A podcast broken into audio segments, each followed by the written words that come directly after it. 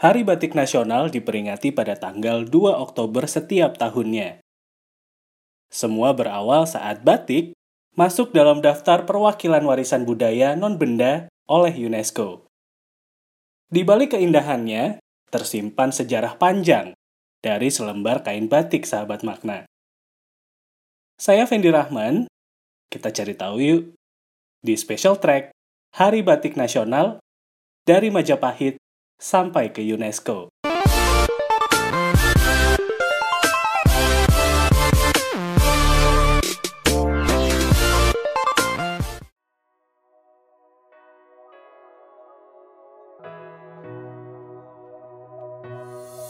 Batik adalah lukisan cairan lilin pada selembar kain. Proses pengerjaannya menggunakan alat yang bernama canting sahabat makna. Istilah batik berasal dari kata ombo dan tik.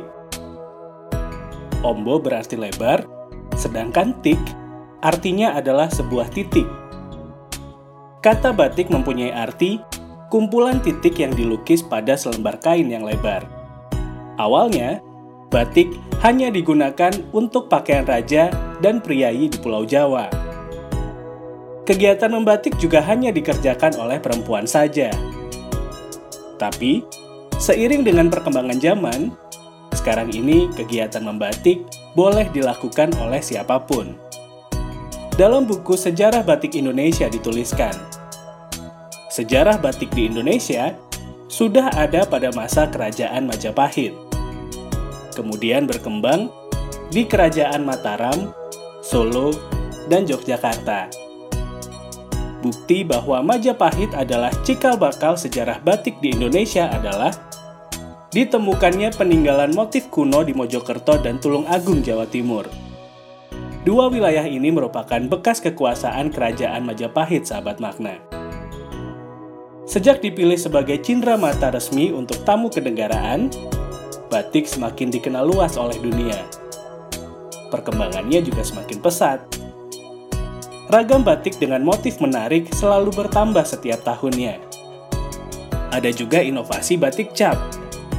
Batik dengan proses produksi yang lebih singkat dengan harga yang lebih terjangkau untuk masyarakat. Indonesia memiliki ribuan jenis batik sahabat makna.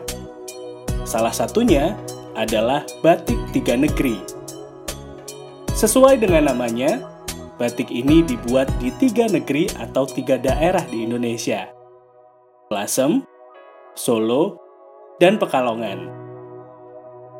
Batik tiga negeri masuk dalam daftar batik eksklusif di dunia. Pengerjaannya yang panjang, rumit, dan manual membuat batik ini sangat sulit ditemukan di pasaran. Produksi batik ini masih berjalan sampai sekarang, tapi sangat terbatas dan hanya dipesan sebagai cindera mata untuk tamu kenegaraan. Jadi, masih ragu buat pakai batik? Dengerin terus podcast ini setiap hari Jumat jam 9 malam. Ide, kritik, dan juga saran bisa kamu kirim via DM Instagram di @maknakatapodcast atau email di maknakatapodcast at gmail.com. Terima kasih sudah mendengarkan Makna Kata Podcast. Fendi Rahman pamit. Ketemu lagi minggu depan ya.